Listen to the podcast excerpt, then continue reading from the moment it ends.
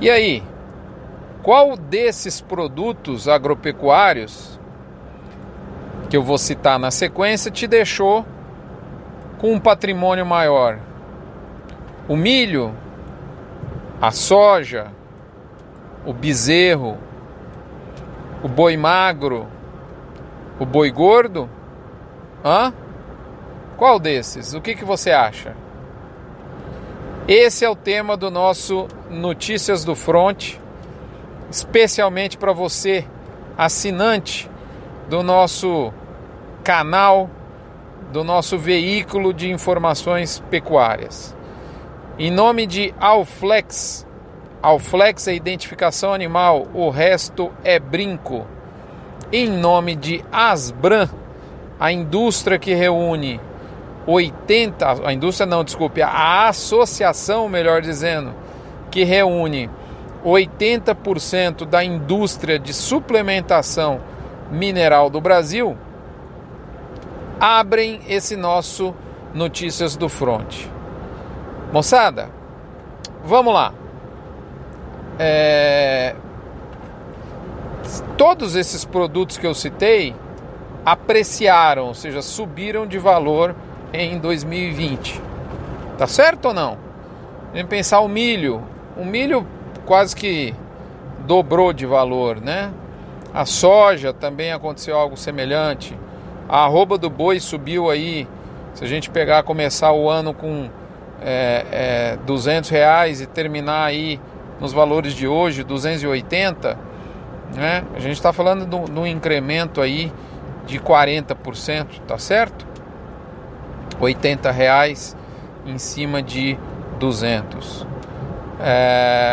Bezerro, o bezerro subiu fortemente. A gente começou o ano aí em valores bastante que a gente nem sonhava em chegar nesses aí. Indicador de bezerro R$2.500, R$2.600, né? Uma alta extremamente forte. A mesma coisa do boi gordo, todo gado de reposição. De todos esses produtos, óbvio, até antes disso, que todos esses produtos compõem a renda da agropecuária, na sua maior fatia. E no fluxo de caixa anual, eles compõem as receitas das fazendas e, no caso de uma receita bem superior à projetada, o nível patrimonial do pecuarista, do agricultor, ele melhora, ele vai para cima. Então, assim, na sua opinião, queria que você parasse para pensar aí, desses produtos, qual deles elevou mais o patrimônio do agricultor ou do pecuarista em 2020? O que você acha? Tem que pensar também em produtividade, porque o sujeito às vezes tem um produto que tem preço, mas não tem muito produto, né? Então o faturamento é quantidade versus preço, né? Qual que é a sua opinião? Moçada, eu vou dar a minha opinião. O que mais aumentou o patrimônio do agropecuarista em 2020 não foi o bezerro, tá certo? Tá descartado se você votou no bezerro. Não foi o boi magro, também tá descartado. Tampouco foi o boi gordo. Sobrou quem? Não foi o milho. E aí, dou-lhe uma, dou-lhe duas, e eu te digo, não foi a soja. Ué, mas eu não tô entendendo aí. Essas opções aí que você... Então não foi nenhum? Não. Não foi nada disso que aumentou de fato o patrimônio do agricultor e do pecuarista. E eu vou contar aqui, compartilhar com vocês a minha opinião em nome de MSD Saúde e Nutrição Animal e Reprodução Animal, VMAX, aditivo à base de virginiamicina da Fibro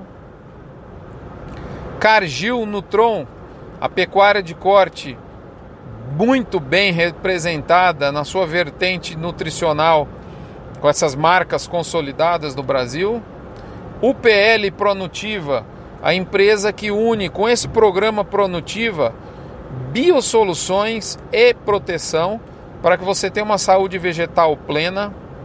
Sicoob Credigoiás, você que é de Goiânia, você que tem agropecuária, principalmente agricultura e pecuária, e quer ter um tratamento de iguais na sua agência, ou seja, você como pecuarista, agricultor, quer ser tratado por pessoas que entendem o seu problema, porque também são pecuaristas e agricultores, está na hora de você abrir uma conta lá com a turma do Sicoob Credigoiás, do setor marista em Goiânia.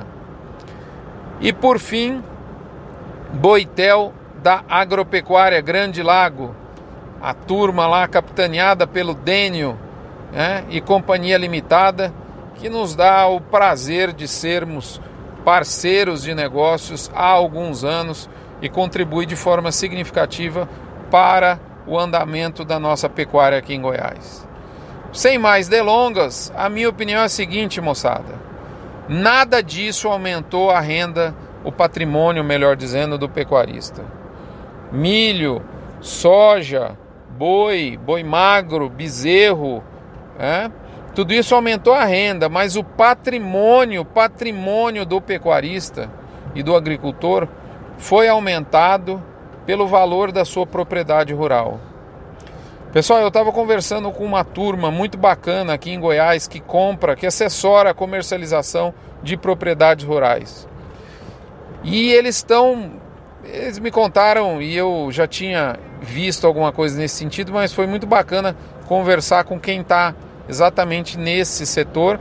E eu tenho certeza que isso também acontece em vários outros estados do Brasil, porque não no Brasil como um todo. Basicamente, quem tinha propriedade rural à venda em 2020 só continuou com a empreita da venda se o motivo da venda é custear uma conta, custear a aquisição de uma outra propriedade rural, ou algum outro motivo de ordem pessoal, né, inadiável. Quem estava colocando a propriedade à venda, ou quem já tinha colocado a propriedade à venda, mas não está matando o cachorro a grito, retirou a propriedade de venda. Então o que a gente está observando é uma menor oferta de fazendas à venda. Por outro lado, a demanda, se por um lado a oferta de fazendas à venda caiu, é fato que consumado também que a demanda por fazendas aumentou. Agricultores e pecuaristas que acertaram a mão nesse ano, que fizeram receita de maneira muito forte, se encorajaram para comprar outras propriedades rurais e saíram ao mercado. Isso é um movimento muito, muito, muito forte. O produtor está capitalizado e vários deles resolveram que era hora de trocar o valor de venda, que foi muito bem vendido, de suas respectivas produções, por mais um pedaço de terra. Outro grande motivo que fez aumentar a demanda foi o fato da gente ter hoje uma economia com juro real negativo. Nós temos uma Selic em 2% e uma inflação acima de 3%. Portanto, a inflação de alimentos está bem acima disso, mas quando a gente considera a inflação, o índice oficial de inflação do Brasil, o IPCA, né, nós temos um juro negativo. Então, grandes volumes de dinheiro foram tirados do banco e entraram para o campo de jogo. O dinheiro saiu do banco, ele estava no banco de reservas, literalmente, e saiu para o campo de jogo, saiu para jogar. Então, a demanda por propriedades rurais aumentou. Então, se por um lado você teve uma oferta diminuída, porque a grande maioria das propriedades rurais que estavam à venda foram retiradas de venda, você teve, por outro lado, a demanda aumentada. De modo que é um risco muito grande quem tem a cabeça de vender uma propriedade rural numa área e comprar outra propriedade rural, que é um movimento muito, muito comum, né, numa área menos valorizada. Se você primeiro ache a fazenda antes de vender a sua, porque vai ser muito mais fácil, provavelmente, você vender a sua fazenda do que achar uma para comprar. Teve muita gente que fez esse movimento, vendeu a fazenda, achou por bem a hora de realizar esse ativo, e tem de fato gente que está pensando nisso. Ora, Se a terra vale o que ela produz em 10 anos e o que ela produz em 10 anos está alto, é hora de vender fazenda e comprar numa região mais em conta. E teve gente que fez isso e passou aperto. Por quê? Porque conseguiu vender a sua fazenda, a liquidez de venda aumentou, mas não está conseguindo repor a fazenda, se assim a gente pode dizer. Tá certo? Então é muito comum esse raciocínio, muito cuidado com esse raciocínio, né? Antes de vender, arruma uma para comprar. Teve até uma história de um sujeito que vendeu a propriedade, mas ele não tinha achado a propriedade que ele queria comprar, e ele teve que sair desesperadamente fazendo 5 propostas em fazendas ao mesmo tempo, sem esperar receber a resposta negativa de nenhuma delas, já fazendo proposta em outra, porque senão ele ia ficar sem poder comprar, sem comprar imóvel rural onde ele queria, né, dentro do ano ainda, por questões fiscais. Tá certo, moçada? Então, assim, isso ainda está passando despercebido.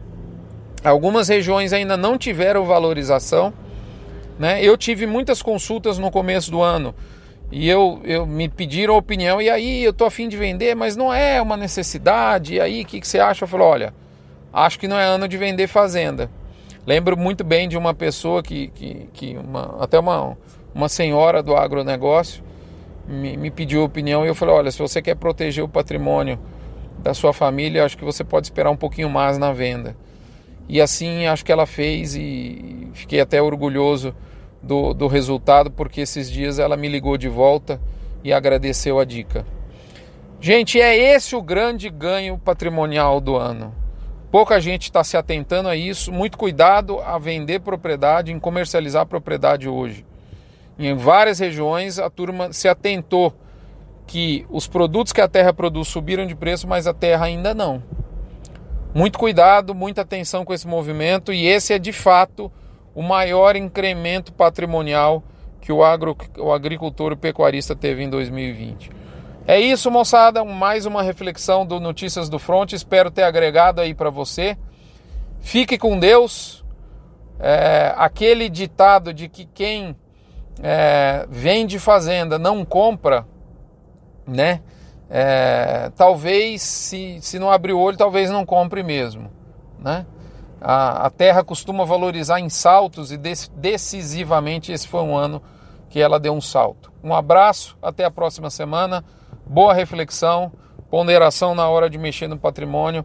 É uma cifra muito alta e exige estratégia e sempre cautela. Um abraço, até a próxima.